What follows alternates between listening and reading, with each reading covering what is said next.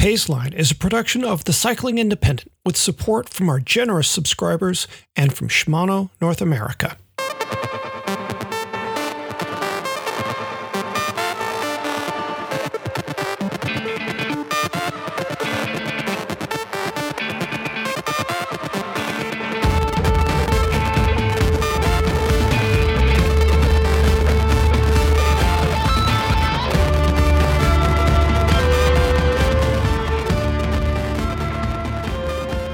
From the Cycling Independent, this is the Paceline, the podcast on two wheels. I'm Patrick Brady, and with me is my co-host John Emlyn, Robot Lewis. Each week, we take a look at how cycling fits in our lives. Um, how's how's winter there, my bro? Um, well, I mean, I know it's not officially, but come on. uh, well, it's the winter solstice. Uh, when tomorrow? Yeah. The next day. Yeah, Um, it's a, it's, it is persistently unpredictable. um, that we had a lot of snow up in the north and rain down in the south, which is actually a pretty good scenario for me because it means I could theoretically ski, but I could still ride here. Um, then we got like two inches of wind driven rain the other day, which wrecked all the ski areas and also made the trails sodden and wet. And now it's bet we're back in hard freeze. So, you know, it's like uh, this is how New England is. right. Uh, disappointing. you know? Uh, on top of unpredictable. Yeah. I mean, um, New Englanders are like high on crack the first day of spring. Uh, because they're just so not used to the weather being good, and it's the same way. Uh, if like a big snowstorm comes and makes skiing good, like all of those people show up there because they're like, "Oh my gosh, it's a blessed moment of good in our weather." Um, because this, you know, the normal situation, but that's okay. Yeah. You know, there are an awful lot of places that will uh, make that joke, you know, about how if you don't like the weather, it'll change in five minutes. Mm. Um, I have not been any place in my life where that is more true than New England. Yeah, and in the last 10 years, I mean, I think we've all noticed changes in weather patterns. Oh, sure. Um, but our our situation is even less predictable than it was 10 years ago. Our winters don't look the same. Our summers are odd. Ah, you Yeah. know. Yeah. Yeah. Uh huh. I get it. I get it. And, and and yet we persist. Well, I mean, the alternatives don't look good. Uh, we were just joking about that uh, Onion headline. World death rate Yes. remains at. World world death rate holding steady at 100%. yeah. Yeah. Yep. True. True thing. Uh huh. Um, well, uh, let's see. Uh, it's nearly Christmas, so uh, you know, as as uh, one friend to another. Merry Christmas, buddy. Oh yeah. Merry Merry whatever. Yes. Merry. Yeah. Yeah. Mhm. Happy solstice. Um happy Hanukkah to all those who celebrate. Mhm. Uh anyone who's got a thing, happy that. Yeah. Yeah. Uh, and of course, to all of our readers, yes, uh, listeners, both of those. Uh, yes. Yes. Whatever it is you celebrate, um, hey, uh, have a good one. And uh, thanks for listening. Maybe this is something we were supposed to do at the end, but I've I've jumped the gun. Why don't we jump if we're going to jump into anything? How about your pull?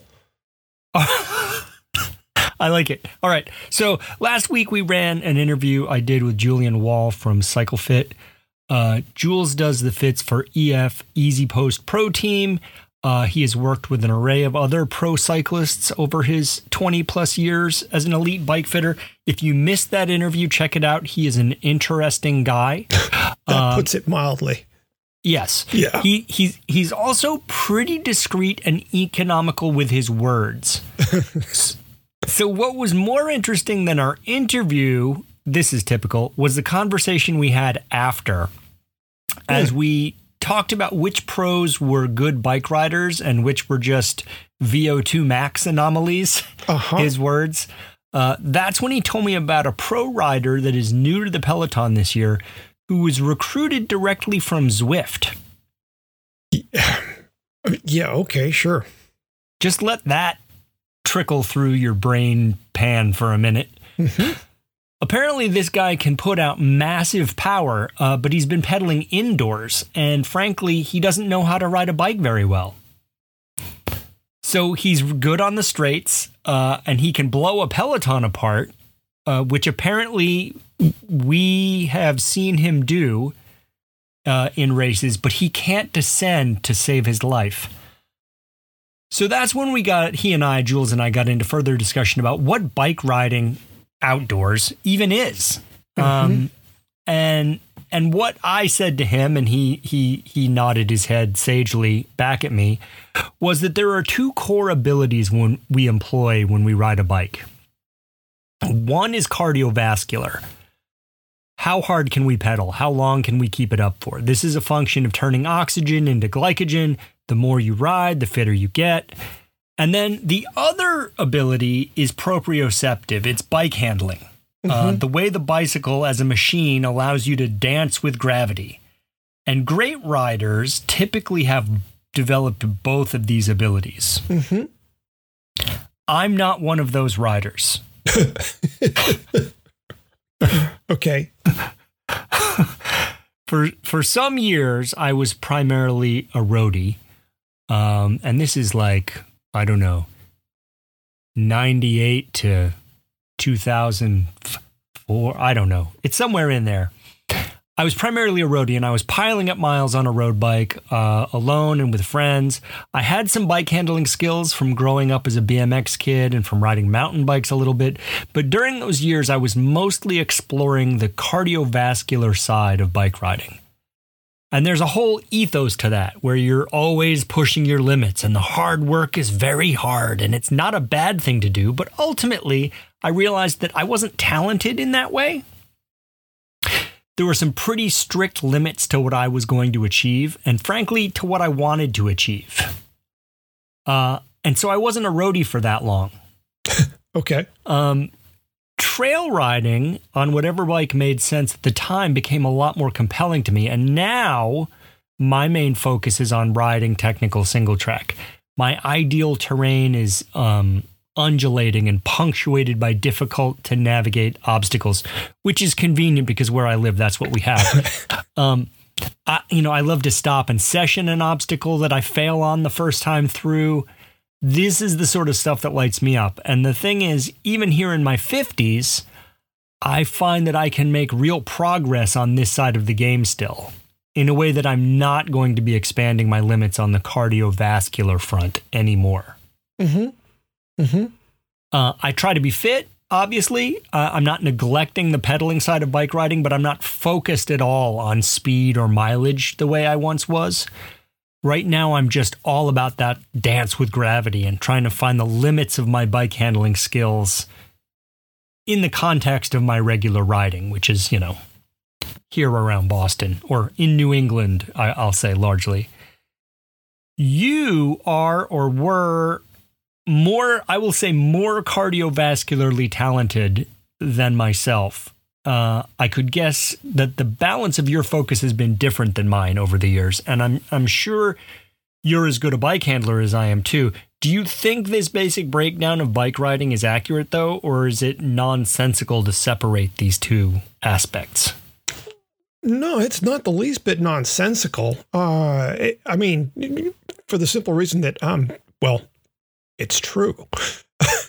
You know, Yeah. reality tends to assert itself whether you want it to or not.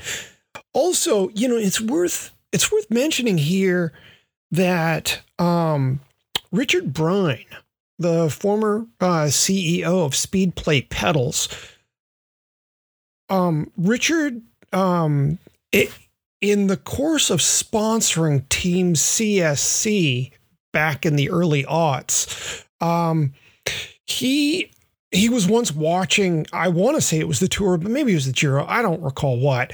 Um, but he was watching TV and watching one of the big races, and there's CSC, the team that he sponsors. And he's watching David Zabriskie, who was one of the finest time trialists the US ever produced, doped or otherwise. And he's looking at Zabriskie in a corner and he realizes, oh my gosh, David flipping Zabriskie doesn't know how to descend. He doesn't know how to corner. Um, and so he spoke with Bjarne because, you know, he's got him on speed dial or whatever. Bjarne Riis, Yeah. team director, team owner and director. Yep. right? Um, and he said, you know, I think we ought to we ought to sit down with your entire team and talk about skills. Well, he proceeded to train the CSC team for years. I, you know, it might have been, you know, the entire, nearly the entire time he sponsored them. So close to 10 years. He, every year at their training camp, he would he would take riders. I mean, initially there was like a big class, but later on he would take riders one on one and he would take them out and he would show them what they needed to understand that they previously hadn't understood about how to corner and descend. Um, and Richard can lay some claim to expertise in this area because he used to teach skills clinics way back when. And um, near the end of Speedplay's run with CSC, I actually drove down to San Diego once and he was putting on his little patented class for a half dozen people. And I went and joined it. And uh, the guy has an incredible ability to teach these skills. And yeah, it's an entirely different thing than being able to go hard. Um, and you know, I was I was pleased to note that well, one, I had chased down Richard Bryne on a descent once. And I when I did that, I didn't realize that it was quite the achievement that it proved to be later on. Because he looked over his shoulder and was amazed that I had shown up. Um, uh, but yes, there's, uh, you know, being good at one thing is only being good at one thing. Uh, the the skills necessary to handle a bike, that's a whole world. And for me, one of the big things that I've always loved about cycling is, as you and I have noted, you know, this is not one hobby. It's four or five or six of them. Sure, sure. Uh, and so I've always loved how there's that opportunity to completely bury myself in an effort and make the world entirely present tense.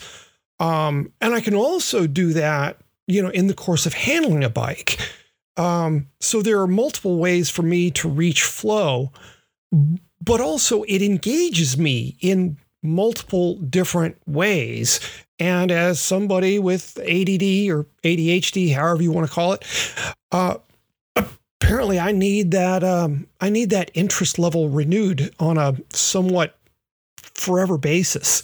Yeah. Yeah, no, that is certainly the case with me. And I think I think the like just going hard thing actually doesn't work very well for my ADD because I sit in it in the pain and I'm I desperately want to be distracted. I desperately want to be doing something else.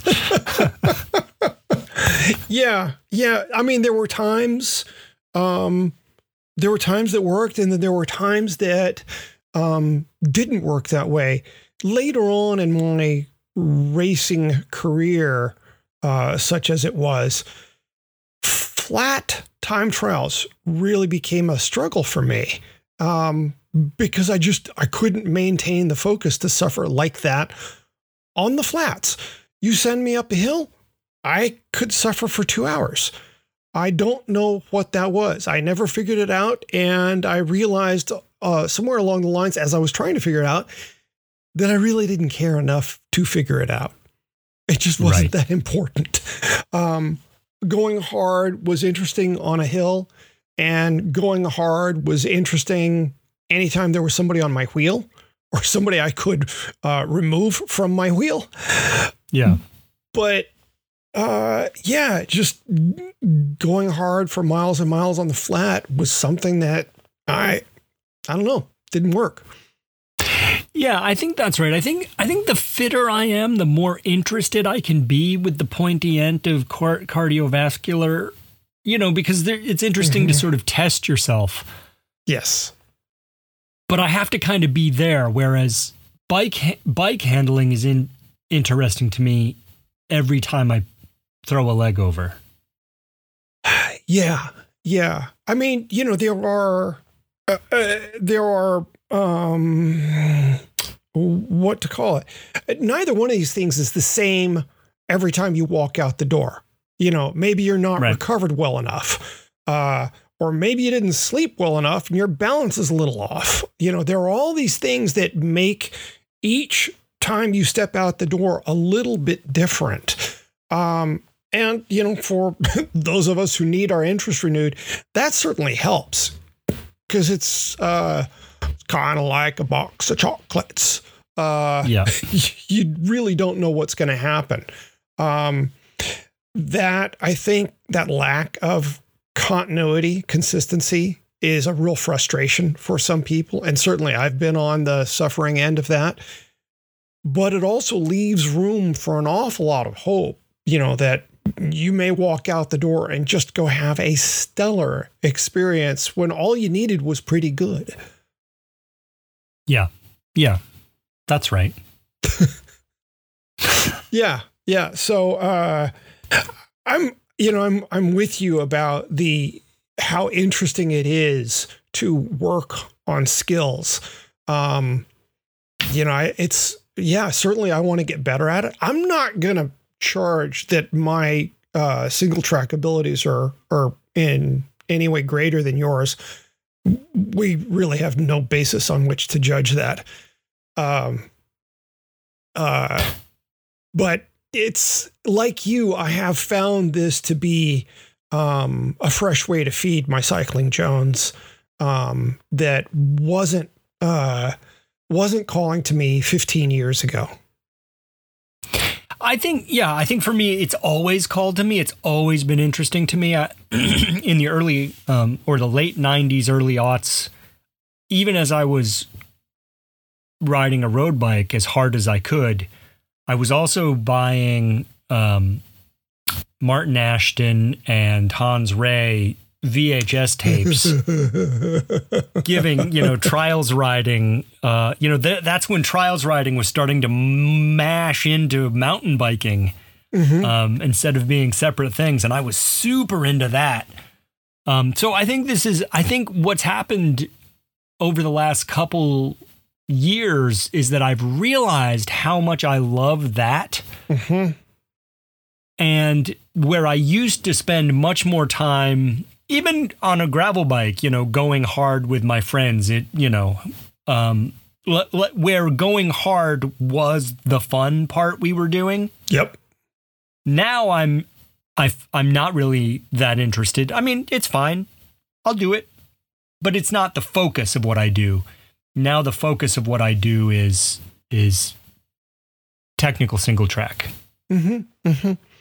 Well, and yeah. And I find that I'm not body limited with it yet, uh, the way I am sort of heart and lung limited by my age. Yeah. Uh, there's there's a lot to be said for the gains that can be made in skills uh, as we age, um, even as various uh, physical factors fall off um, we still have an awful lot that we can do. Uh, you know, as we're losing strength, as we're losing aerobic uh, ability, uh, as mm. our reaction time goes down, um, some of those things don't fall off at the same rate. Well, what I think is particularly interesting is that as I've slowed down actually my bike handling has gotten better because I can perform the same moves at slower speeds. Mm, mm-hmm, mm-hmm. Um, and this is, you know, part of this I discovered by riding with beginners who can't ride very fast, which then caused me to think about obstacles in a different way because I'm not using as much momentum. Yeah. To ride them. And that is super interesting. I mean, bikes are great. Don't you agree? I I'm I'm kind of all in on the bike prospect. Yeah. Yeah, yeah, yeah, yeah. Yeah. Um, you know, and the funny thing is, uh, you know, having noted that like 15 years ago, mountain biking was not calling to me. When I first became a rider, uh, and in that regard, I'm talking about like bought my first bike shop quality road bike in the mm-hmm. 1980s. Um, the the urges within me would f- have fallen very much in the gravel camp had that existed back then. Mm-hmm. I was I had a specialized touring bike with 35 millimeter tires. Later, I swapped it out to 32s, and you know, I was taking that bike anywhere I pleased. Um, if if it looked interesting, I went and explored it on my drop bar road bike. Um, mm-hmm. But it, you know, like I said, big tires. Um, I bought my first mountain bike, I don't know, 18 months after that. Um, mm-hmm. two years after that. It wasn't long before I bought my first mountain bike. And, you know, I, yeah. So I was, if you could ride a bike on it, I wanted to have the bike that would allow me to ride on it. I wanted to go everywhere and explore all yeah. the things. Um, yeah. And it wasn't until I got a job with uh, an all road bike magazine uh, that things really changed for me. And the, the fact was that after Bicycle Guide folded, everybody thought that I was just a roadie. They didn't realize that I'd been riding mountain bikes prior to that gig um, because all my publication credits back then were really pretty tiny. Um, mm. Dirt Rag wasn't that well known. And uh, there was Norba News, uh, mm-hmm. which I wrote for on occasion. Yeah funny stuff. Mm-hmm. Well, uh, what do you say we take a break and come back in a minute? Let's do it. All righty. The Paceline is brought to you in part by Shimano North America and their new 105 12 speed mechanical group set. Over the last few seasons, the refined ergonomics and technology of their Dura-Ace and Ultegra groups have arrived at the affordable 105 level 12 speeds smooth out Shimano's already category leading shifting technology, and the new 105 is reliable, simple to use, and easy to maintain. Available with either an 1134T or 1136T cassette, paired with a 5034T or 5236T chainring setup, riders can climb more comfortably with an efficient cadence and still have big enough gears to prevent spinning out mid descent or when sprinting on the flats. Okay, we're back with the Paceline, the podcast on two wheels. Uh, I think you have the flip side of our coin today, maybe. Yeah, I'm supposed to talk about cardiovascular fitness. Uh, this the other side of this particular cycling coin, and honestly, it feels like if we were going to talk about oxygen burning beasts, we should call Selene. I'm just going to throw that out there. I mean, she won an Ironman, not to mention, uh, mention a bunch of Iron Crosses, something that I actually suspect no one else on this planet has done. Um, maybe there's another Iron something cycling event she can go win uh, collect the whole set. uh, but I'm in the hot seat. Okay, so here we go. The first thing I'm going to say is that while I had some talent, I wasn't gifted with lots of talent. I think that's an important thing to establish. The true cardiovascular freaks show their talent even before they are all that trained. They are the riders who can hang with anything straight off the couch.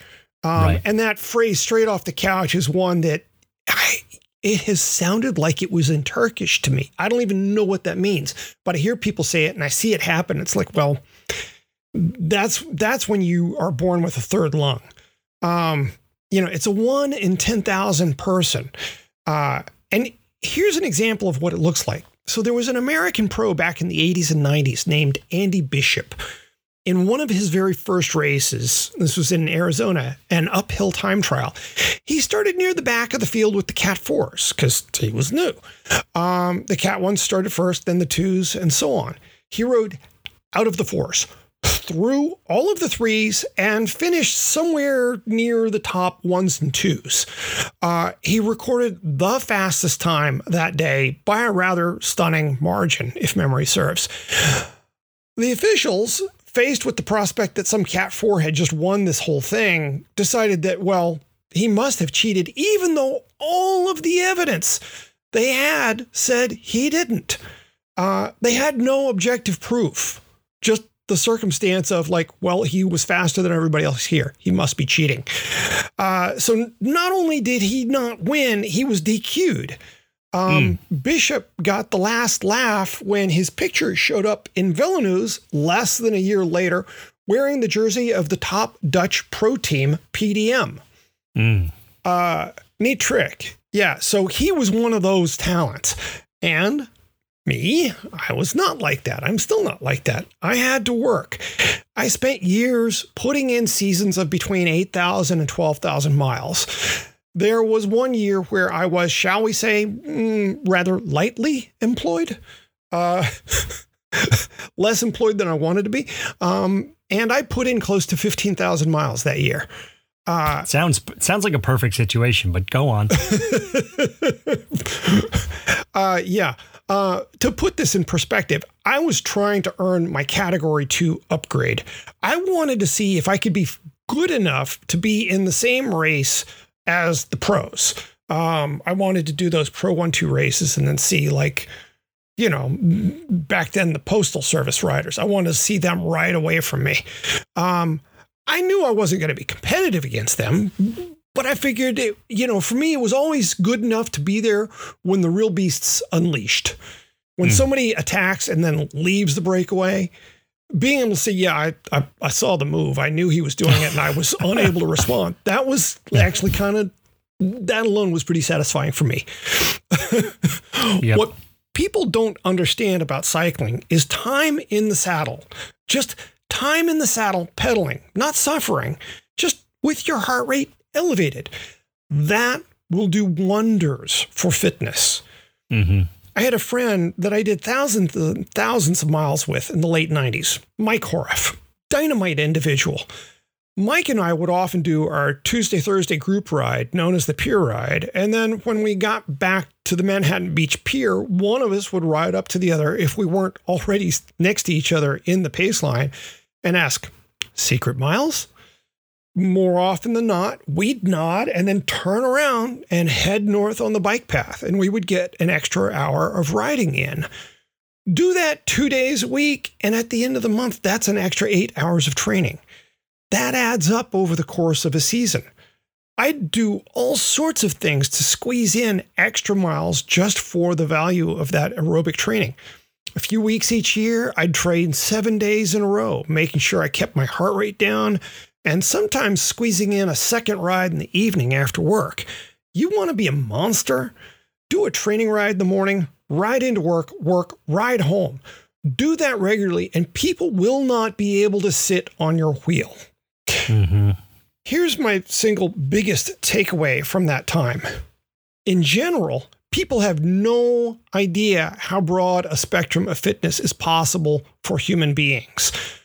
Uh, and this has really been driven home as I've experienced the loss in fitness uh, as I've aged and also cut back my miles.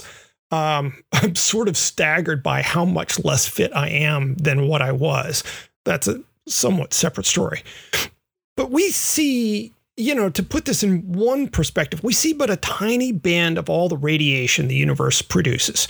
We call right. that visible light. You know, if we're naked, we need to be kept within a f- roughly 40 degree temperature range. Given the range of temperatures in the universe from absolute zero to tens of thousands of degrees, again, we exist in a very just stupidly narrow band of existence.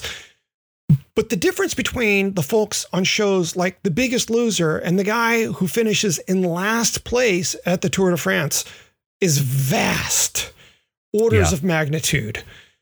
Looking back at my training diaries some years back, I calculated the difference between being competitive as a Cat 4 and being competitive as a Cat 3.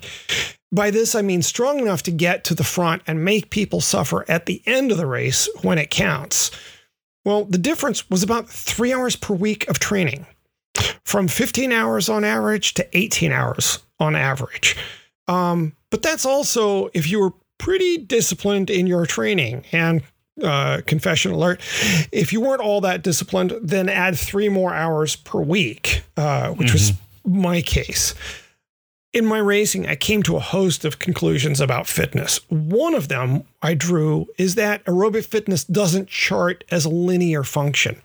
I think it exists on an exponential curve. The difference between the average cyclist uh, and the rider who's lining up and finishing races in the pack is an order of magnitude. It's another mm. order of magnitude to winning Cat 4 races. From there, it's another order of magnitude to being competitive in the threes, not, not even winning. Another order to winning the threes convincingly. Another order to finishing a Pro 1 2 race with the field.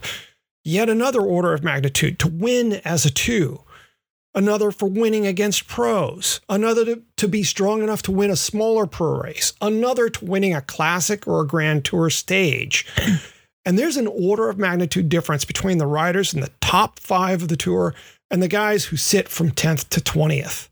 Sure. Um, but, you know, at that point, I don't think there's a huge number and uh, a huge difference in the number of hours they're training some of that's just physical gifts. But, you know, there are some other mm, less pleasant factors we can throw into. Sure. sure. Uh, yes. Uh, I I rode once with Hennie Kuiper, who right. was world champion once and uh, won Paris Roubaix and finished second in two. Like he was, he's a a top ten cyclist easily. Yeah, he was one of the great one day riders. Yeah. And he is, I don't know, maybe 15 years older than I am. Uh, but we went out, his son lives here. Long story, but uh, we went out for a ride and we were chit chatting with him. And, and he was very um, gracious about talking about his career. And he said basically, and this is a guy who raced Merckx, who raced, you know, um, Milk, who raced against all of these big names. And he said, you know, what made me successful was that I oh, I could I had one more attack. Mm-hmm. I had mm-hmm. I could go one more time than everyone else. Mm-hmm. Mm-hmm. And that's a, that's a real thing. I think that speaks more to physical gift, uh, uh, uh, genetic gift than training. Um, Absolutely. Like riding with him, he looked like a different species of human. As I said, I think I think when I rode with him, he was 63. He's I don't know, that must have been more 10 or more years ago, but he was 63 then and had a barrel chest and he had these quads that I just like I just looked at him. I was like, that's not a human like I'm a human. Mm-hmm, that's mm-hmm. a different human. Yeah. Yeah. It's the special edition. Yeah. Yes. Um, you know, something we often hear racers say is that, you know, the guy who won or the guy who managed to get into the break from which the winner came, you know, had an extra gear. Right. That, you know, that that phrase. And it's a real thing. You know, the you're going as hard as you can go in this one gear and somebody else shifts one cog and then just rides away from you. Yeah. Thank you for playing. Uh, that's what I'm talking about. Yeah. It, I'll say that at my fittest, at my fittest, I was sometimes shocked by what I could do. Um, but there's a great quote from Greg LeMond, which is, uh, aside from absolutely true, kind of proof of that. It never hurts any less. He said, you know, you just go faster. Um, I will say the pain becomes more tolerable. Mm-hmm. Um, I can't explain that. I remember, you know, back when we were still allowed to idolize Lance Armstrong, he once said it's a sweet pain when you're fit. Um, it, Lance had the ability to say some very true things about cycling, and that was one of them. When you're really, really fit, that suffering is sort of delicious. Um, well, it it produces results. well, you know, there's that, yeah. And it, and I don't just mean winning races, but it it, it produces a satisfaction. Mm-hmm. Um, mm-hmm. Whereas when you're not fit and you're in that pain, you're like, I don't even know what I'm achieving out here. Uh, the you know, except for like you know some broken bones and things like that, the worst pain I have ever suffered um, were those those moments came in Cat three races. Um, I pushed myself to my absolute limit in terms of what I could accomplish aerobically. Mhm. Um, I can remember feeling like I was, you know, and technically this is not a great way to do it, but I can recall being uh, physically tense throughout my body in that effort to just gut out an extra watt or 2 Mhm. Um, and I think back on what some of those efforts were and the desperation that I felt in trying to stay on somebody's wheel. Um, I I don't miss that. I don't I don't miss that level of suffering. I like going hard. I like making Yeah. myself suffer still. Not all the time, but there are days where it's Right. it's a good time. But Right. that level, uh no, don't miss it. Um so here's my bottom line. You know, no matter what someone thinks their overall talent level is, I can promise you that you are wrong about just how fit you can become through training.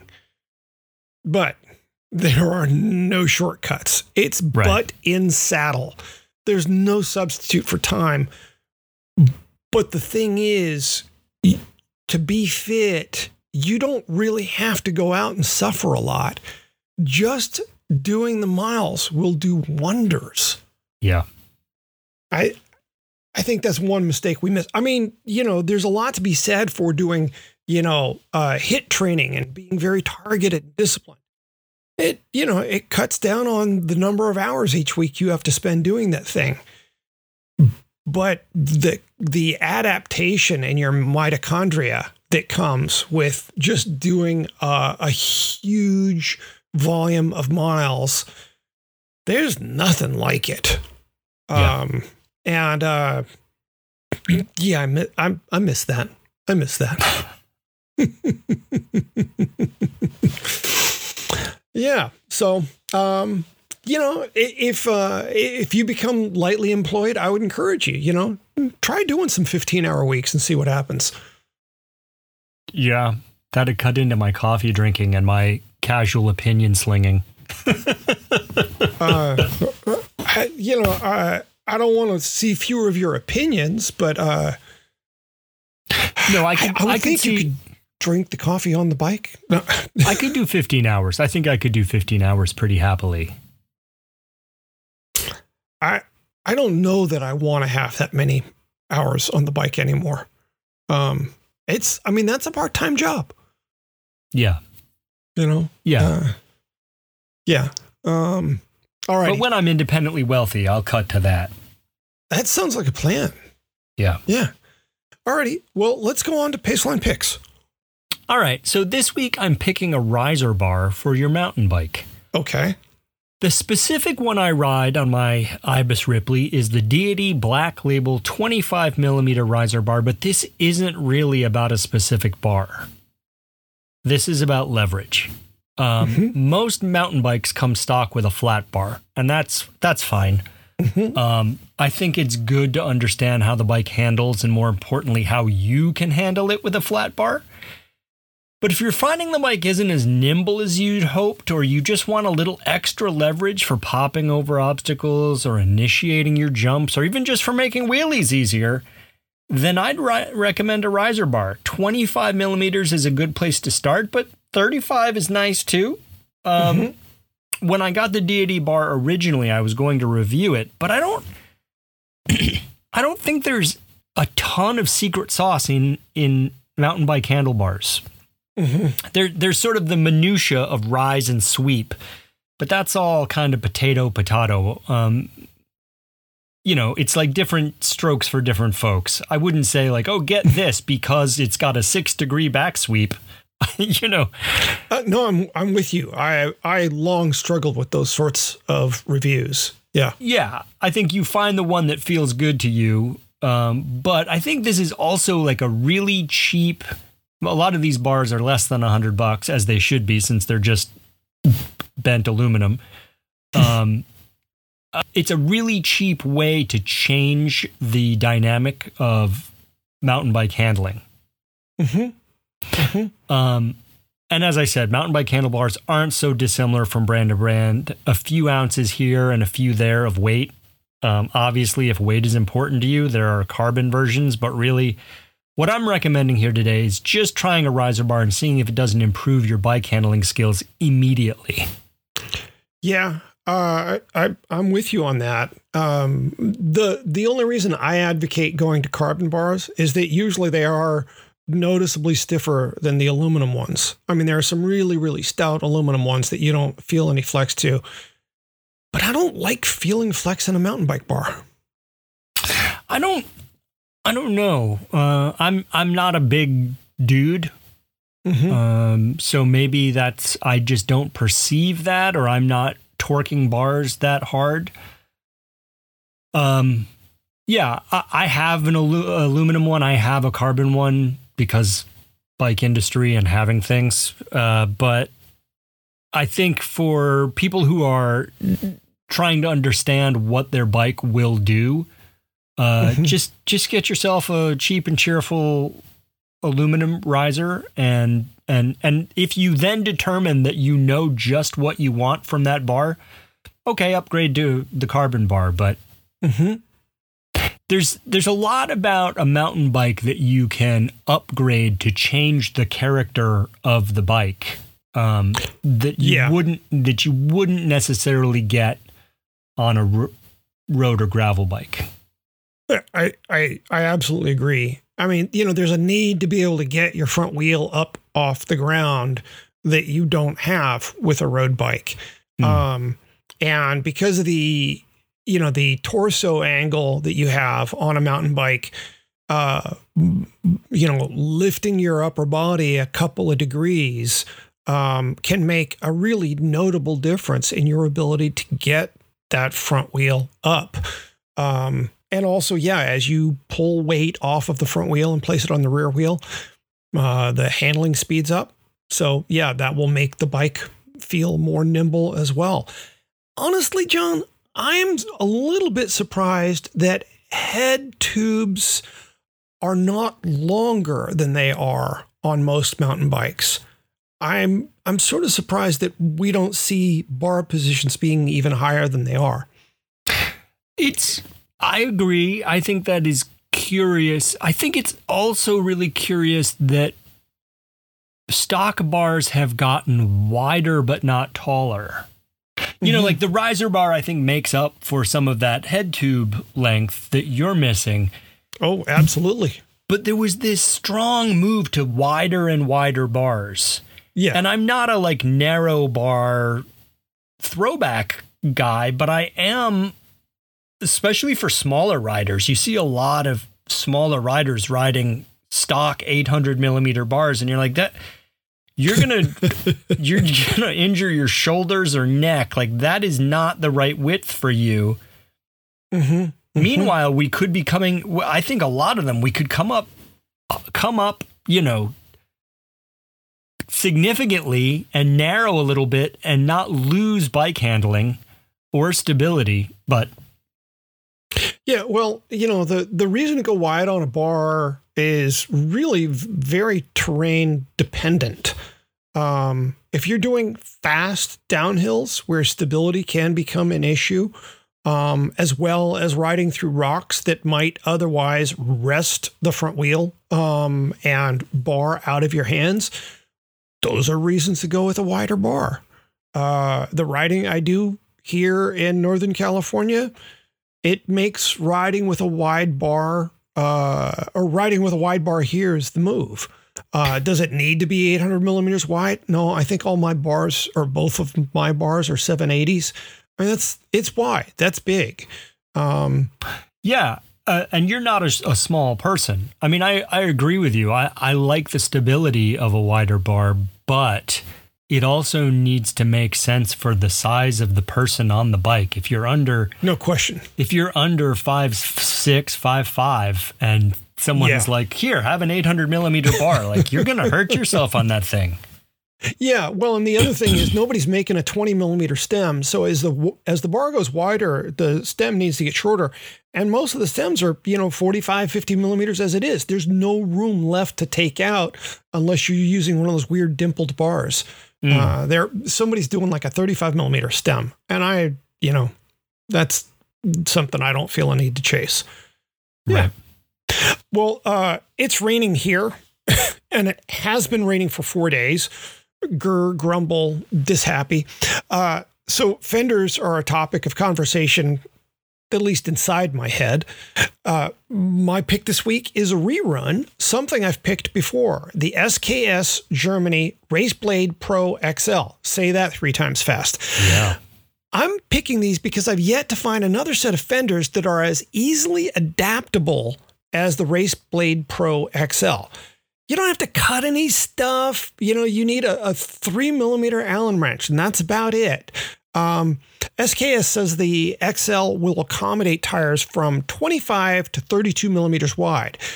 But if I'm honest, um, I'll admit that I used them with a 35 millimeter wide tire, and they did just fine. Just which fine. Is, yes, yes. that's a that is definitely an objective measure. Um, it, it, this is to say that uh, they kept my butt dry and my legs dry above the knees, um, or even to my knees. My feet and ankles get wet on any ride longer than two hours, so you know I that's not something I score. Um, now, all fenders are pretty adaptable, but I've yet to find any that are as easy to mount and adjust as the Raceblade Pro XL. You don't have to cut anything. Mm. Um, the regular Raceblade can handle tires up to 25 millimeters wide. Um, but the only reason I can see purchasing those is if your bike can't handle the wider fender. After all, 28 is the new 25. Yes. They go for $74.99 and come in lots of colors that are all black, uh, but you can choose between a matte finish and a gloss finish. Mm. Um, Express I've yourself. got the matte finish. Yeah.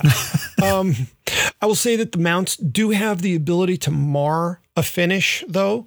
Uh, so I recommend putting some tape down on the frame before mounting the fenders. Um, Interesting. That has served me well.